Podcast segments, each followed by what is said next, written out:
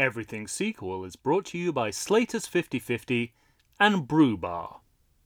The Everything Sequel podcast contains explicit language. Because we learned it from you, Dad.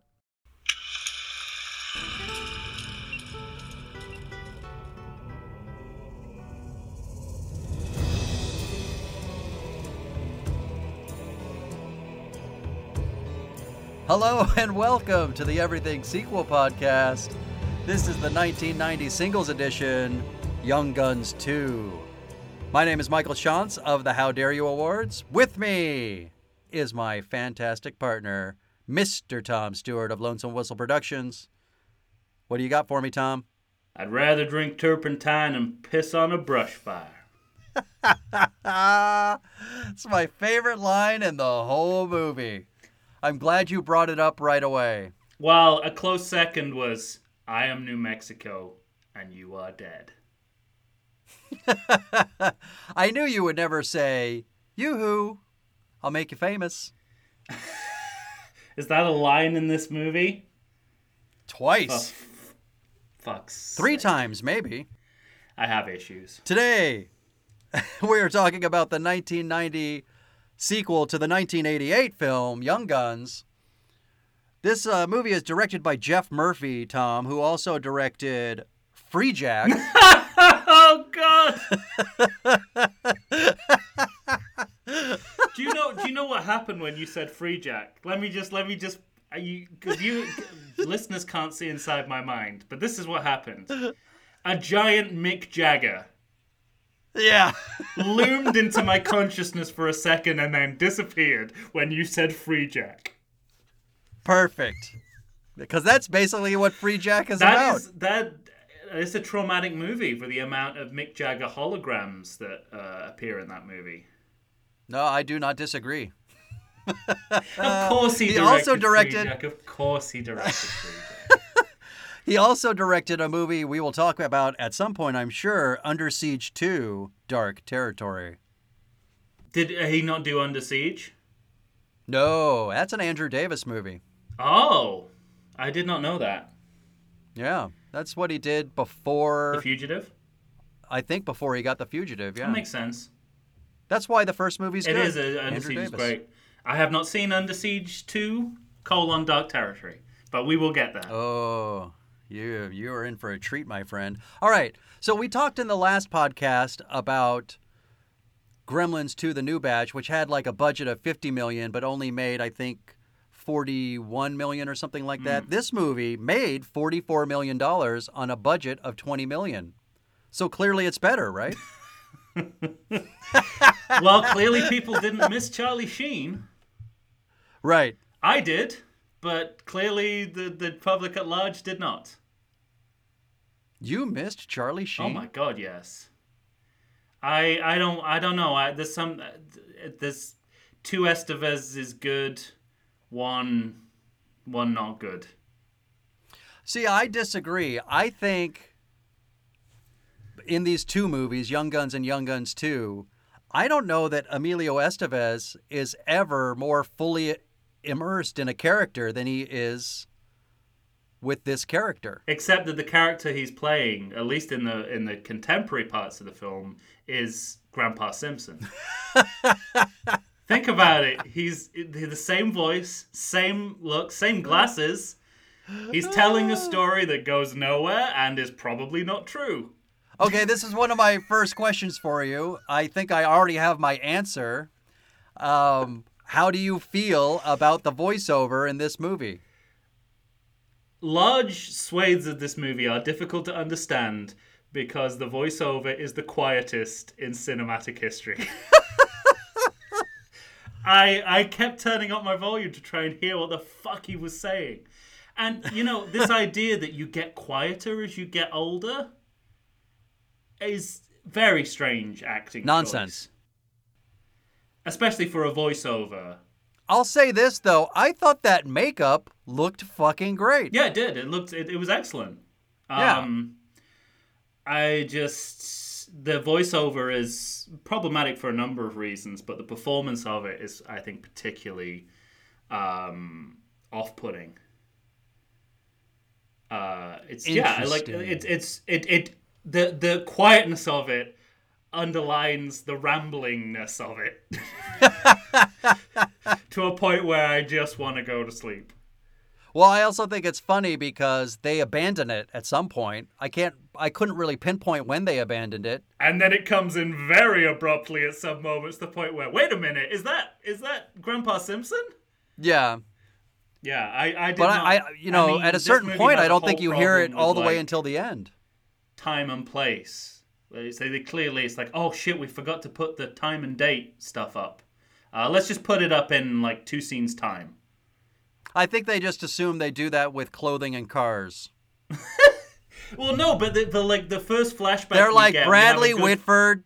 Bradley Whitford has got, you know, his 1950s clothes on and his 1950s car. People don't know it's the 50s. Yeah, and you know, to give the film its credit, I, I did like that. Op, you know, it opens, you know, as the classic. It's the classic Western opening: the Lone Rider, the open plain, the hazy skies, spaghetti Western style, albeit played by Jon Bon Jovi music. Um, and then you know, immediately we see a 1950s car. I like that's good. I, I, I like that, and that for good or bad, that tension between the classic and, and the contemporary is what this movie is based on. Yeah. For good and ill, mainly ill. Well, and one of my very first notes for this movie was the first movie seemed very concerned about looking and feeling like a Western. Hmm. And to your point, what you just said, this movie does not feel like it's concerned with that. Well, I didn't know that Pat Garrett had a mullet. I didn't know that he had a mullet that his beard grew into to create what I can only describe as a bear mullet. a burrullet. But and uh, were I tweeting about that, I would use the hashtag 80s problems. True. Yeah, I mean, But you know what's strange? it's difficult. I don't know. It, it's difficult to suspend belief, but you make a good suspend disbelief about this not being the '80s, largely because of the kinds of actors and their looks in this movie. Right. But I, I, I, you, you raise a good point, which is that maybe the the film is trying to trying to shy away from some of the kind of creakier creakier aspects of the western that might off-put young audiences. Well, and it, what's funny to me is that It is called Young Guns, for instance. Yeah, right. In, in its attempt to do that, it feels more accessible than the first movie. Uh, I disagree. Now, I'm what I mean is what I mean is to a general movie-going audience, though. But I think it would. It just make. I actually. I don't agree with that either. I think it will make. It's very off-putting. I think they would. They would have done better trying to reinvent the western by pointing out how exciting everything is. Mm-hmm. Uh, I don't think substituting it with a legal drama and gunfighters who don't want to be gunfighters anymore is going to interest anyone. and people going around saying, well, the frontier isn't the frontier it used to be. It's like, I just want to see people shooting each other. And I'm sure that's what kids want to see. And I don't want to get a lecture every time someone shoots each other. Well, now, no, so you're. I'm. T- see, I think what I'm talking about is the look of the movie. okay. So that's what I mean by accessible. Okay. The first movie has that sort of dulled color tone. All right. uh, shots further away. You got lots of close-ups in this movie. Uh, you know the the sort of oversaturated color feeling, okay. I'll, I'll, I'll give you that. bare ass. So I, you know, I felt like it, it was. You know, I mean, we're we- we're talking about a director who did Freejack and another sequel, Under Siege Two, and to me, it was, you know, they got what they paid for in that. And so I think it was more accessible in that way and how they marketed it and how they want, you know, you got Jon Bon Jovi singing a contemporary song but making it trying, you know, Well, that's the other weird thing is that when we go into the past the movie sounds more like mu- music. The the music sounds more like music from the '80s than Yeah. it does when we're in the present. But I like that music too. I, I You think that's a deliberate choice, or you think it's just like Jon Bon Jovi can't maintain period non-specific music for too long? Like he's got to throw a solo in there. Yeah, it's it, it really is hard to say. But I made a note that one of the first when you see when when brushy Bill Roberts starts explaining who he is to Bradley Whitford, and you have that above sort of the sloping plains of New Mexico shot watching horses, and the music comes in. I, I wrote a note that said, "Ooh, I like that music." Hmm. But I but, but I also wrote notes later on where I said the music's not working anymore. so You you you broke up with the music in the course of the movie. yeah, basically. but I also kind of we need you about halfway through. Like we need to, John. We need we, to. we have to talk. But then por- towards the end of the movie, again, I was I thought, okay, it's working for me again. so Interesting. I don't know. I mean, talk about you know dating a movie. Yeah, They we we, we talked about this with Gremlins and like. You know, Jon Bon Jovi is the Hulk Hogan of this movie in terms of carbon dating it as a movie For from sure. 1990. absolutely.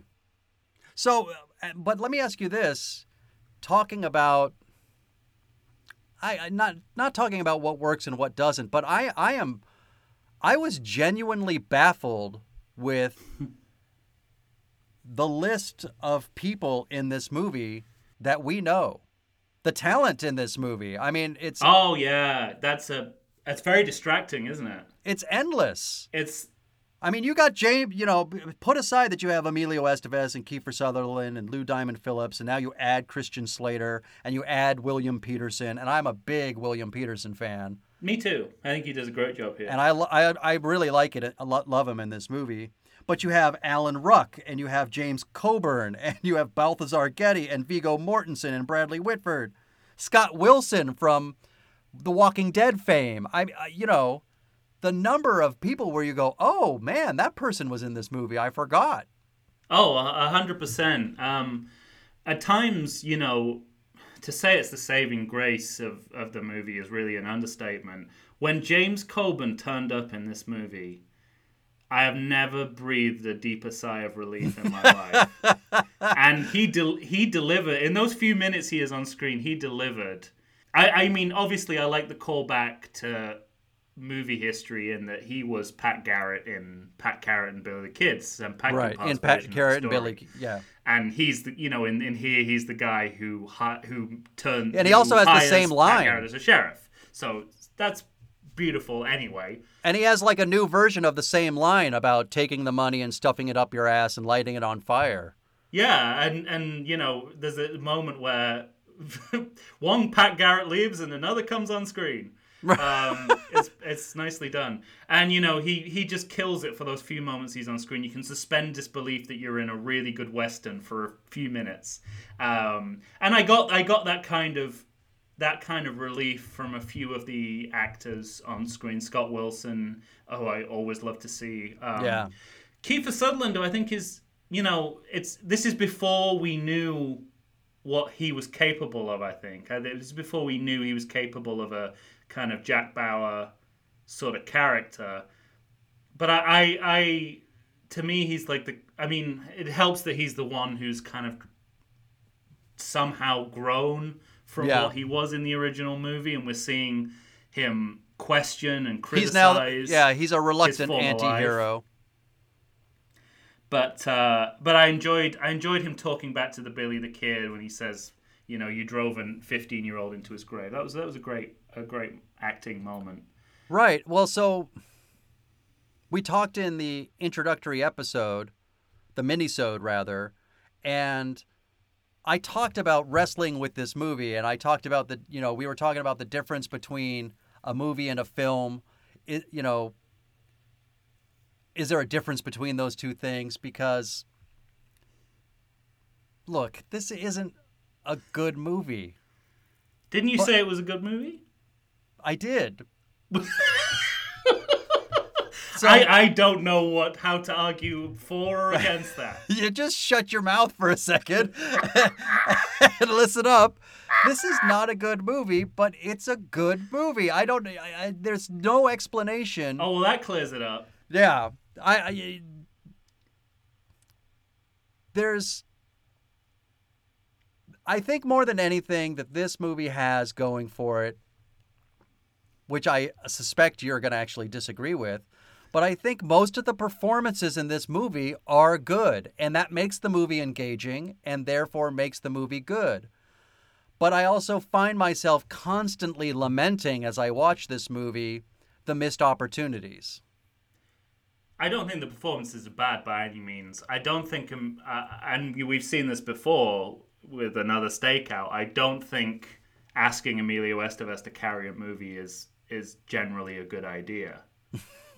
and I would have liked, I would have liked less of the movie to rest so much on his shoulders.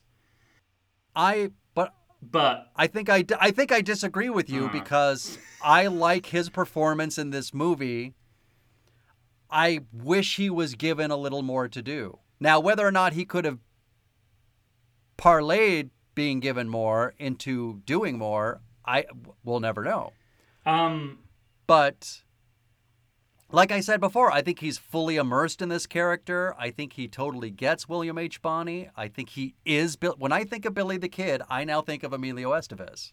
I still think of Paul Newman, and I don't think that's going to change.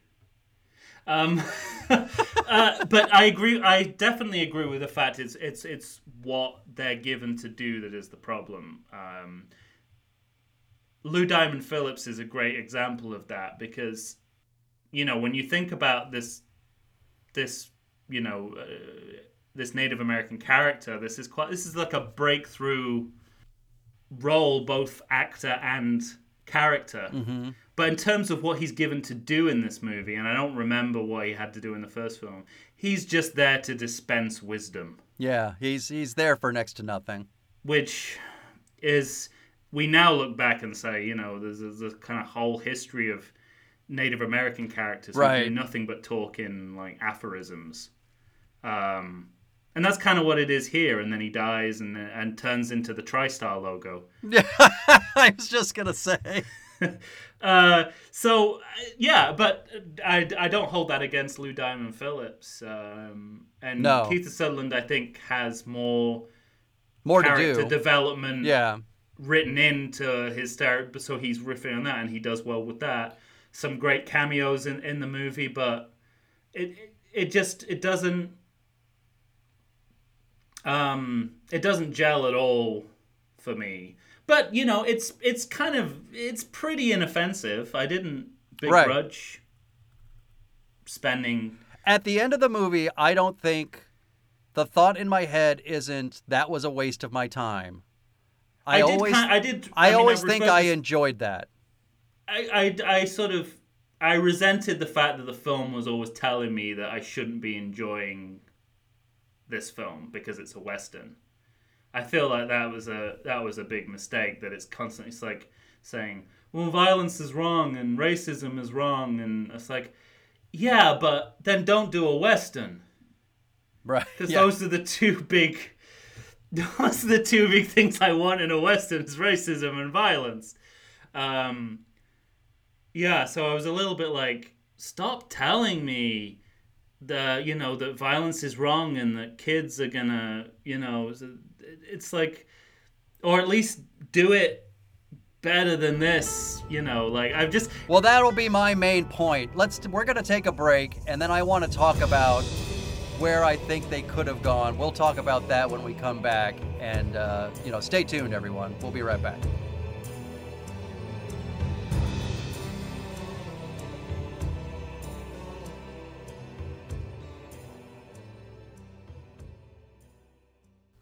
Look, people, we're living in strange times. We know that, don't we? Of course we do.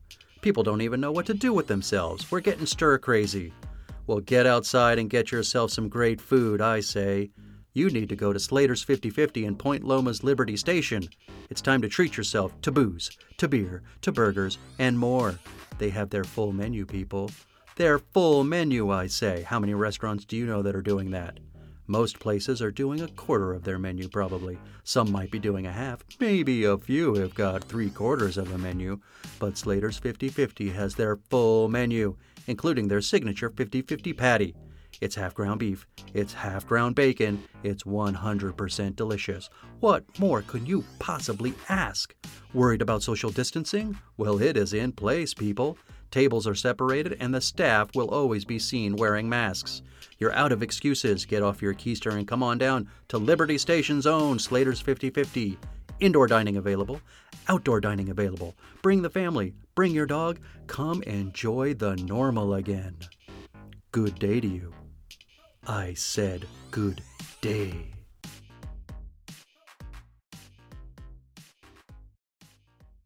And we're back. We are here. Tom and I are talking about the 1990 Young Guns 2 sequel, directed by Geoff Murphy. Uh, Tom, when we left, we were talking about what works, what doesn't work. I think generally we both like the actors, but we wish they had more to do. Yeah, that's fair. And to me, I, I I think it's really fascinating. The fascinating thing to me about this movie is there are things in the movie at play that I think are great, but are not explored enough. So to me, this movie is mostly about betrayal. Um, but there's not one, enough of one that. would one would think, given what happens in it. Yes. Right. So you have this idea of Garrett betraying Billy the Kid. It's problematic, however, that in real life they did not know each other that well. they never rode together, they never were criminals together. Mm. That's all invented for the sake of the movie. But I can get on board with that if you take the next step. And it's alluded to in the movie, but there's not enough character arc for Billy the Kid because he is betraying everybody in his gang for the sake of his own name and for the sake of staying in New Mexico. All of that is really interesting to me. And you even have great moments where Kiefer Sutherland does take a gun, a rifle, and points it right in his face and does state directly that this is all just for you. But there's something in the writing and there's something in the directing where you could have focused on that more and I think this would have been a far more interesting movie. Yeah, and I think any you know, there's also some there's racial tension Right. between Christian Slater and Lou Diamond Phillips. I think and none of this goes anywhere. And I think the big problem is like it's it is the like you said it, it's this lack of focus. They basically the fact that two members of the gang are fighting is somewhat undercut by the fact that they're always all fighting with each other Right. with zero explanation as to why they're doing it. Mm-hmm. And this was one of the moments where I was like, have these kind of character dynamics already been set up in the first movie, and this is why I'm missing why they're fighting each other right now? Right. Um, and possibly not. Likewise, what is actually a good moment in the film for different reasons when a lynch mob turns up that is Billy the Kid in disguise Right. uh, I've got a lot to say about the lynch mobs in these movies. I have a lot of questions. Um, they they're wearing what look like kind of proto Klan hoods. Yeah. Uh, I'm Or- like, so I'm like, or- oh, so making you know but- the lynching as a racial thing. That's But it interesting. could, it could also be first mask of Mike or not Michael Myers, but uh, Jason Voorhees. could be that, Tom. the the potato the potato sack that he wears for a whole movie. There you go. Um, we should replace that with something. How about a hockey you know, mask? something less shitty. something something that, that we won't re- instantly replace because it's wrong um, yeah and that's why i thought oh that's making a thing and then the fact that it's billy the kid under there it's like well now i don't know what the point was likewise later on and this is not related i just wanted to bring it up later, later in the movie the lynch mob are dressed like the claude rains as the invisible man and Yeah, I'm like, was right. there historical research for this, or did they just make it up? I spent most of the movie thinking those exact two questions. Um, I, and in terms of missed opportunities, this movie has the most interesting afterword I have ever seen. what they tell us happens to these characters after the movie is over sounds fucking great. Yeah. It ta- it it passes off in in a tiny piece of text that lasts two seconds on screen. That the Bradley Whitford character uh, eventually appealed for the for Billy the Kid's pardon if this guy really is Billy the Kid, which is another mystery that I was assuming this movie would answer. And then it says, "No, we don't really know," which is not good enough. He was discounted, but maybe. In fact, Tom, I have a note that says, I don't know when it was. Uh, maybe it was around 19. Anyway, they they found two experts that are experts at facial recognition, and they took photos of Billy the Kid and Brushy Bill Roberts and said that Brushy Bill Roberts was a 93% match See, that's interesting. for for William H. Bonney. That's that's interesting. Um, and then and then it says it just passes off as if this is something as if this is too interesting for this movie that he died oh a few months later in Texas. in Texas. And as Af- he's walking away, I think to myself, how the fuck did that old man get to Texas? I mean, if I don't know if Oliver Stone saw this movie, but like he'd be like, "Cover up, conspiracy." I don't care that he's been discredited. I made a whole movie about Jim Right, Garrison, yeah. and he talked shit. Um, so I was just like, I was just like, oh, I'd love it if all of this was the movie. Uh, even and you know one of the most underdeveloped things for me, which is one of the most interesting aspects, and and Clint Eastwood proved it in Unforgiven two years later, was they they start with this subplot about Pat Garrett recording his experiences through a journalist friend, which is exactly what happens in Unforgiven. Right. Except that in Unforgiven, they talk about the differences between Western mythology, self aggrandizing mythology, and real history. Correct. Um, but here, they they don't make that distinction. And actual nor do history, They tell us anything except at one point, William Petersen leans over and says, "What I presume, having not checked, is a line from the book." And says, like, write that down. It's like, that's not how this works, okay? That's not how writing a book works. It's like, well, I'm just gonna write down what he says and then put ands and ifs between it. I mean, it's not how it works. So that's really underdeveloped, and it's all for the sake of a joke about him going, taking a shit every few hours. Right. Which is, by the way, the line I thought you'd say. I thought you'd say, I need a moment.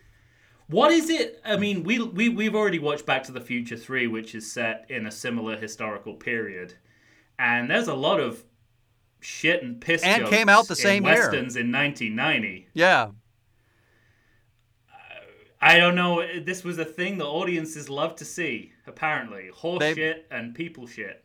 Well, and two years later, for Unforgiven, you know, one guy gets killed on the shitter. So, Well, that's right. I thought that's where we were going in the outhouse sequence, but it's just just Billy the Kid hijinks. yeah, he's just being sassy. A little scamp. I, I also have a note here when um, when Billy the Kid kills Bob Mm. with the shotgun filled with 18 dimes. And he says, Hello, Bob. hmm Goodbye, Bob. Best dollar eighty I ever spent. uh, I don't know about the latter part, but apparently the hello, Bob is historically accurate. There are different accounts that maybe he said something else, but most accounts say he did say hello, Bob, and then shot Bob. I mean, I'm I'm all with the project of like rewriting Western history and reclaiming forgotten people in that history, which is you know a noble project that this movie at least starts. Yeah. Um, but if this movie's so historically accurate, then why is John Fusco getting character credit for the characters? Right. And why and why at the end of the movie is that fictional disclaimer still there? True.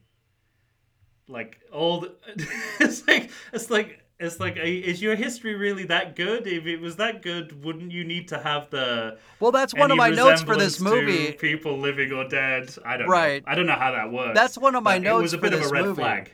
is uh, what I find interesting about this movie is, you know, Young Guns, the first movie ends. I, I think it's is it like text written over the screen, but they kind of explain what happens to Billy the Kid, you know, even though it doesn't end with him getting shot. Oh, It's interesting. known. So this is a sequel inversion. Yeah, so it, you know, it makes it feel like that this movie's unnecessary, and there's a lot of things that are, you know, that are not true. Um, Doc Scurlock and Chavez, they both lived through this in real life. They both they died as old men in the late twenties, I think. So they they put so okay, a couple of things here. So they they they've got that framework of it's kind of like the big fish idea. It's Right? Yeah. he's telling a story that may or may not be true, so we can say whatever we want. Mm-hmm. Added to that is, and this makes me like the film more. Not enough to say it's a good movie, but that they're going against the grain of Young Guns. Yeah. Like what Young Gun said happens to the character. They flip that on its head in the first few moments of this movie. Am I right in thinking that? I think so. Yeah. Well, that's yeah. I think those two things are uh, well, not the big fish thing, but um, uh, I guess I guess it gives them deniability to be like, well, he was just talking bullshit, or all this stuff is real. We don't know. Mm-hmm. No, it's, it makes it more interesting. It's more interesting than I thought it was. I'll tell you what is interesting. Twenty minutes ago. I'll tell you. I'll tell you what's interesting to me is that whenever these characters get in trouble, and they're spending a good portion of this movie apparently trying to get to Mexico along the Old, old Mexico. old Mexico along the broken, uh, is it Blackbird Trail? The Blackbird Trail, yeah. But they keep Which is a ending. myth. They, right, but they, they keep ending up at the same. Is it Fort Sumter? They keep going back to that same fort where they know everybody knows that they will be there. Stop going there. I mean, it it takes thirty whole minutes, right? So this this uh, another kind of sequel. This is is the getting the getting the band back together sequel. yes, right. right. They all start off. They're all in separate Different places. different places. We have to bring them together. Thirty minutes into the movie, we're finally the gang is reunited. So that's already a big problem. In that it takes us thirty minutes to From a narrative standpoint, yeah. the the the fact that when we get there there's no clear sense of where they're going or what they're doing is just compounds that like we've wasted 30 minutes and we're still not really this is a like you said this is a pursuit movie uh, where it's really easy for the person pursuing them to find To them find them, exactly. really going anywhere Right. uh, I don't know, but then I don't. I don't know if that is like another. Just they just fudged, trying to make that interesting and saying, "Oh well, Mexico is the place. You know, is this utopia that we can escape to, but it doesn't really exist, and we, you know, the map, Western maps are all bullshit." I don't know if that's the point they're making. Mm-hmm. Could be, but it doesn't come across strongly enough Yeah, I, as it as it would later in Unforgiven, where it's like every myth is egregious bullshit. yeah, it's just complete nonsense. Yeah. Well, He can't even. Will Munny can't even separate pigs. Yeah, right. You keep those hogs separated. That's a great Clint. Uh, I, I, can you imagine what the studio thought? It's like, yeah, Clint Eastwood. I know it's not the movie we're talking about, but I want to talk about it anyway. Uh, it's like, yeah, Clint Eastwood, great. Clint Eastwood Western. He's doing what for the first 20 minutes of the movie? Separating pigs. Okay, just that. Nothing else. It's like, ah, he's chopping a little wood. But not in but not in a cool way. Well, he's also pulling out shotguns and pistols and trying to shoot cans, but he misses them. Like you imagine them, he explains. Well, he's also going to pull out shotguns and pistols and start, you know, practicing. Yeah. He's going to be shooting cans, and they're like, "Oh, that sounds great." Well, he's going to miss them though. He's gonna miss them. It's like, does he ever get get good at, at, at gunfighting? Not really. no, he's had his day. Not until he gets drunk. He's had his day. His sidekick is blind, and uh, Morgan Freeman's wasted. All right, uh, we're veering a little off course. which doesn't bode well for Young Guns 2. I might have to change That's, my mind that's here. old guns we're talking about. Yeah, right. Uh, let's. We're gonna take another break, and when we come back, we'll try to stay on topic, everybody, and we'll continue talking about Young Guns 2, and we'll try to not veer off onto the Unforgiven um, track of land. Let's talk about Rio Bravo. Stay tuned. We'll be back after this.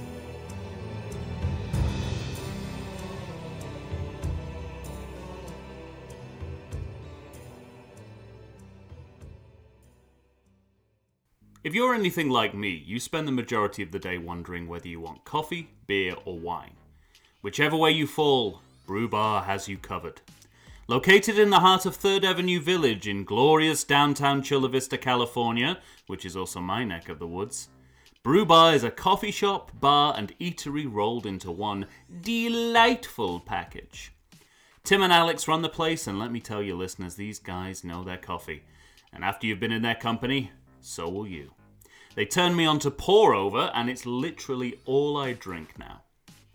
If for some crazy reason you don't want to try the best coffee in the world, they've got espresso drinks, all kinds of teas, and even coffee cocktails. You heard me? Coffee tails. And we're just getting started.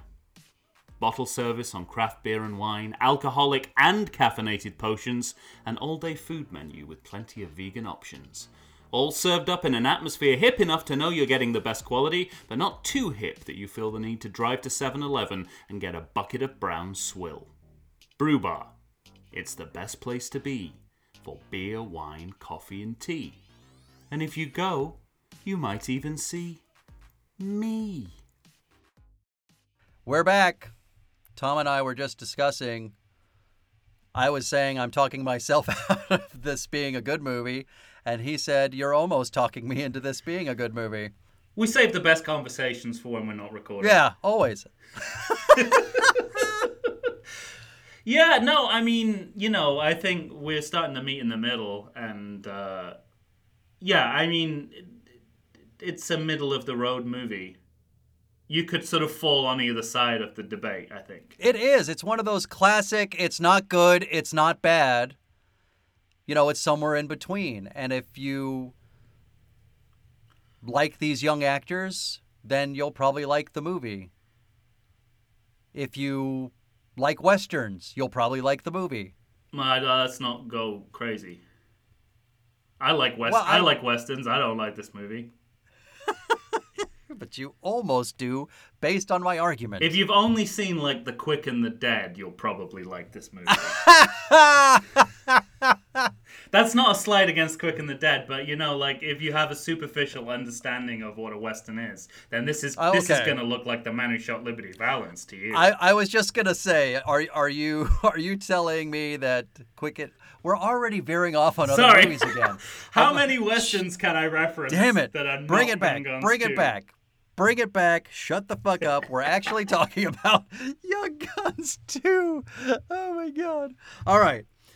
Let me ask you this. Yeah. One thing that I find really interesting about this movie is it has in in kind of bad movie form Yeah. it ha- it has this thing throughout it where everybody knows everybody in this movie.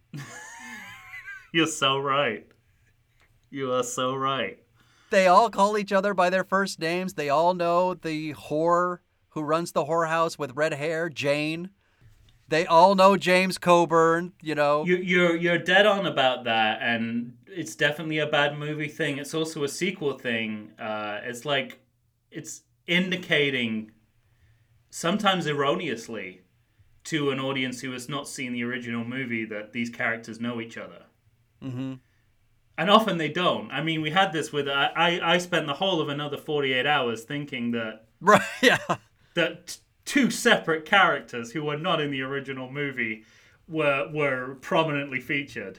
Um, where we started talking about Jane, the character of Jane, Yeah. and I found it interesting that it was like an hour in over an hour into the movie that we saw really the first significant female character. I made the same note that we do not see a woman in this movie, and she's really the only woman. she is, yeah, in the whole movie. essentially, yeah. But this movie is without females, essentially. And I thought I wrote a note that said, "Man, what a dick show this movie is." And there's a couple of things about that. The first is that also like the first African American turns up in the same scene, so Geoff Murphy's probably like, let's just do it all. Let's do all the minority shit in one scene. right? Yeah. I haven't got time for this shit. You know, Mick Jagger keeps calling me. I'm busy. Um, I'm in development for another movie. I got to Yes. get I'm working on getting Mick. I want to be a hologram. yeah, so so that that was the thing, and then the thing is like, not only do have we not seen a woman yet, but within a scene she's completely naked. Yeah. So how do you have one woman in the movie and also nudity?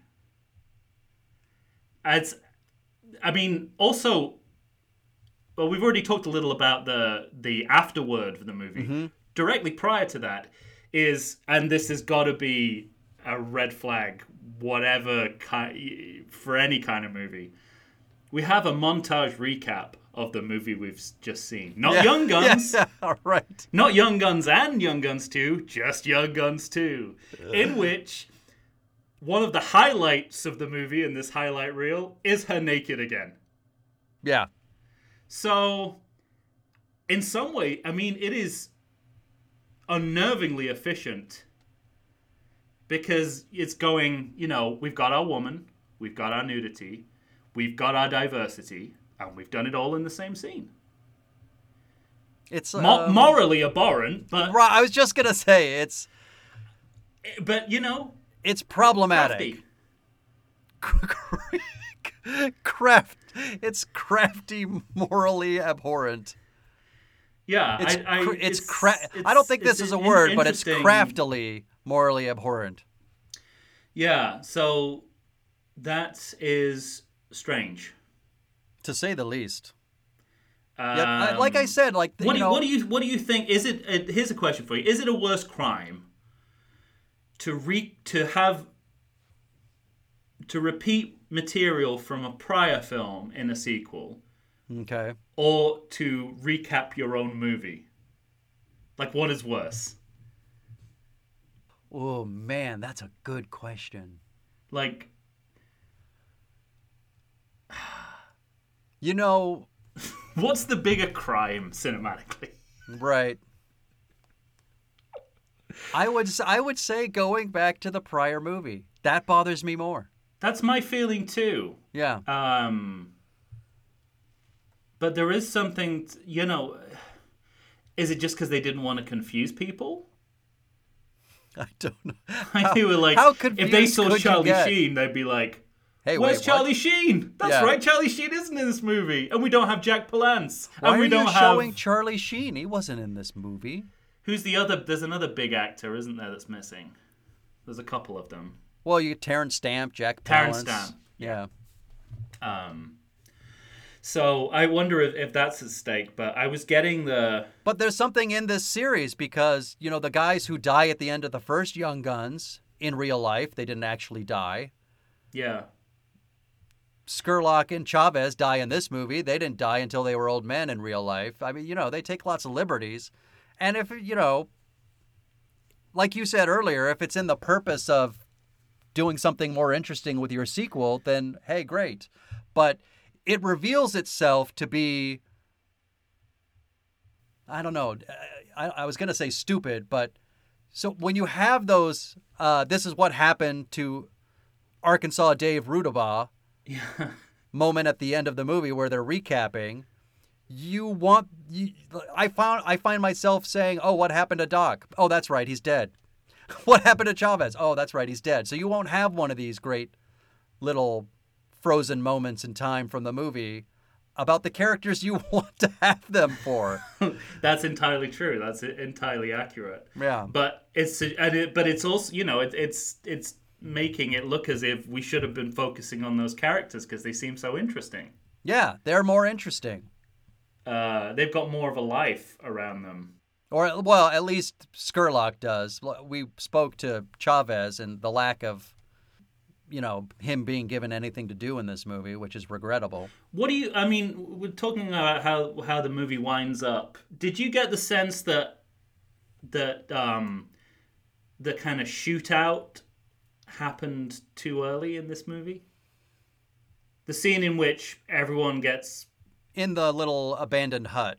yeah, Right. which you know you you mentioned Butch Cassidy and the Sundance Kid in a previous episode, and I was like, this feels like the ending of that. Right. But the movie goes on for about another twenty minutes. and and is completely less satisfying and that's one of the problems i have with this movie is we were talking earlier about the missed opportunities. And i think there was something really interesting within the idea of the line i shall finish the game. Because if you if you put if you put that onto billy the kid that he considers all of this a game at the cost of killing his friends, Yeah, he would Is- become a far more interesting character. You know, And if that's the moment where he's willing to sacrifice everyone for to escape himself, that would have been more more interesting. Now, the way you're explaining that to me now is both interesting and not clear in the movie. Right. That's my problem. It's these ideas are are present in the movie, but they're never fully taken on. They're never come to fruition in a way that's satisfying. Well, they certainly say I shall finish the game many, many times. Many times, sure. But I, I don't, I didn't think I, I don't think I made a note of it. But I was like, what is this game they keep talking about? Did they start like playing a game of chess in the first movie, and this is the continuation? Like, w- w- what are they talking about? No, it's just that sort of parable, the little story that Billy the Kid tells Right, Doc yeah. You know. But I don't know what it meant in the And context. the, and the third man says, I shall finish the game. Right. I that's what I want for this movie. And so I always do lament that the movie didn't go to these places. And yet, when I finish it, I forgive it for it and think, I had a good time. Hmm. I don't know if there's anything left for me to say on the subject Uh, of Young well, Guns I. I agree with it apart from the last part. I Sorry? I, agree with you apart from the last part. right, right, clearly. I didn't have a good time. I I do. Uh, does the first movie explain why they broke up? I don't remember. No. I think there I think there's like a little a little script at the end of the movie. Yeah. I could I could be completely wrong.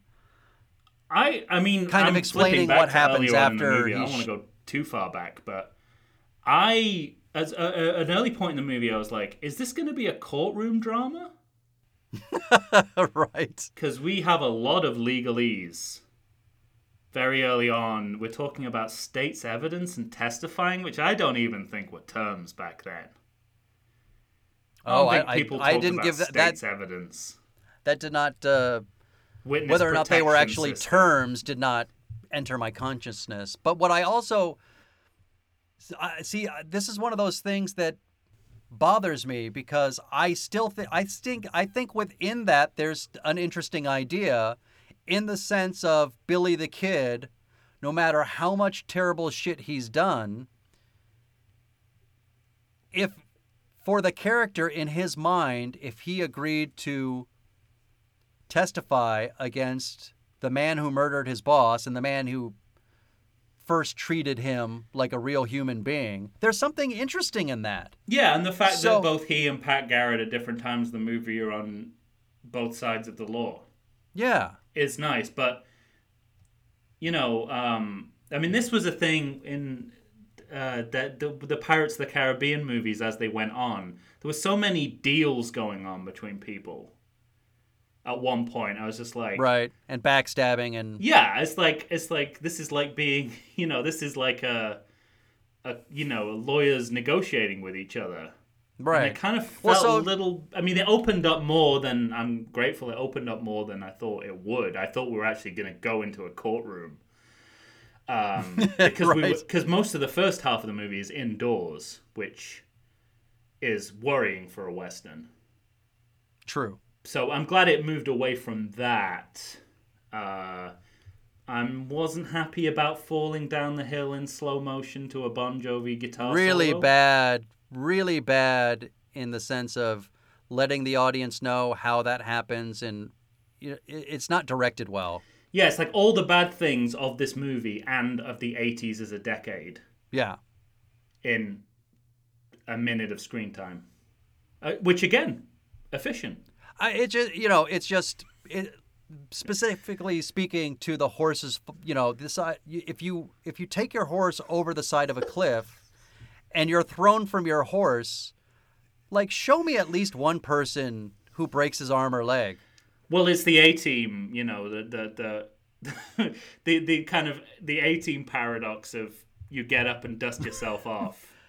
and and go. The only good part to me in that whole sequence is when Pat Garrett shows up and says, "Jesus Christ, even their horses are crazy." Yeah, yeah, I think that's a great line. you know, that's fantastic. yeah. It What about the two additions in this movie of Christian Slater and William Petersen? um, I think William Petersen is terrific. I think he's great. I think obviously, I mean, it, it, it, it's not you know he's playing both a historical personage and someone who's been played by James Coburn, mm-hmm. and I think he stands up to that, you know, and he's certainly different enough from. Uh, And I've never- Coburn to make it work. Yeah. and he's. You know, they, they literally pass the gauntlet at one point where he gives him the sheriff's badge, and that's nice. Mm-hmm. Yeah, and I think you know I, I believe whatever he's putting out there into the world. His his hair is distracting. We've talked about that. The beer Right. Uh, he looks like he loses about two stu- You know, like I don't know, like two hundred pounds when he shaves. uh, so I, I think it's fine. I mean, and Christian Slater. Christian Slater's good, but he's giving us early '90s Christian Slater.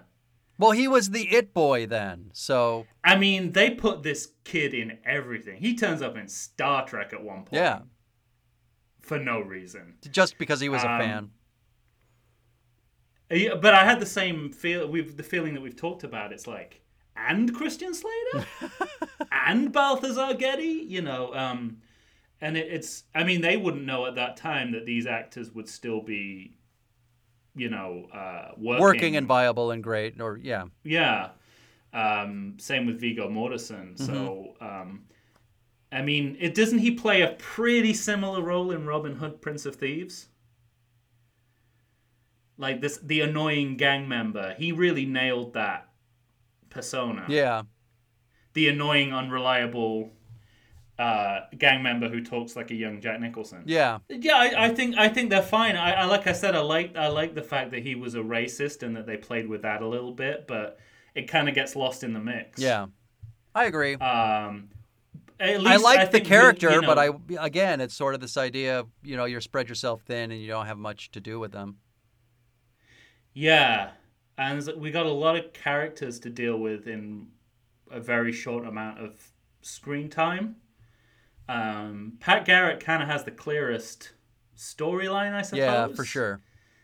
Because you know you see a But you big also- you- you- change, which is you know But you give represented by shaving, Right. As, as movies do. yeah, but you give up that storyline by supposing that he doesn't kill him and that he lives. You know, if you And then if you want to make that arc, back a little yeah, bit if you want to make that arc the most interesting it can be, he has to kill him. But yeah, but did, did he, he let him go? and Steals then- his horse. I mean, the the again, the, the the afterword is is delightful in that it looks like a more interesting movie than we've seen, but it's also like, oh, I didn't know that he was supposed to be an unreliable narrator. yeah, right. I would have watched this movie very differently if you'd have told me that at the very beginning. gives you no, cl- I, I, except for the fact that he sounds like Grandpa Simpson. It gives you no clue that that this guy is talking potentially talking shit. I'll tell you, I'm um, I'm on the fence now. There's there are so many problems with this movie, but I still contend that when I finish this movie, I think that was fun. You clearly have a different mindset. You want I you want the last word on this? the last word on this is had Unforgiven not come along because the last word on this is we talk about another movie. Had had Unforgiven and a bunch of actually pretty good westerns that have the same project come up not come along or after and before this, it would have looked a lot more a lot better and a lot more progressive. As it is, it's Middling.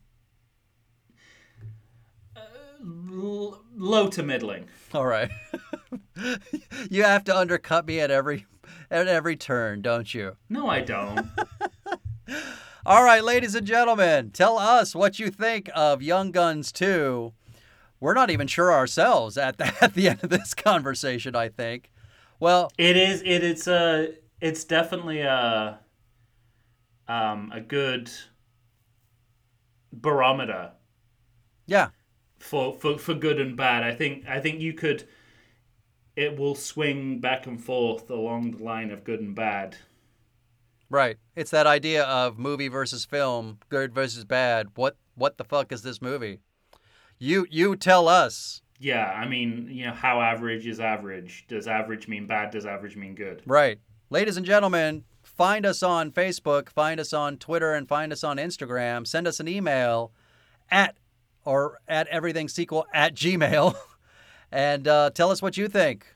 We're interested to know, and you might find your comments read to you on air. For Tom Stewart, my name is Michael Shantz.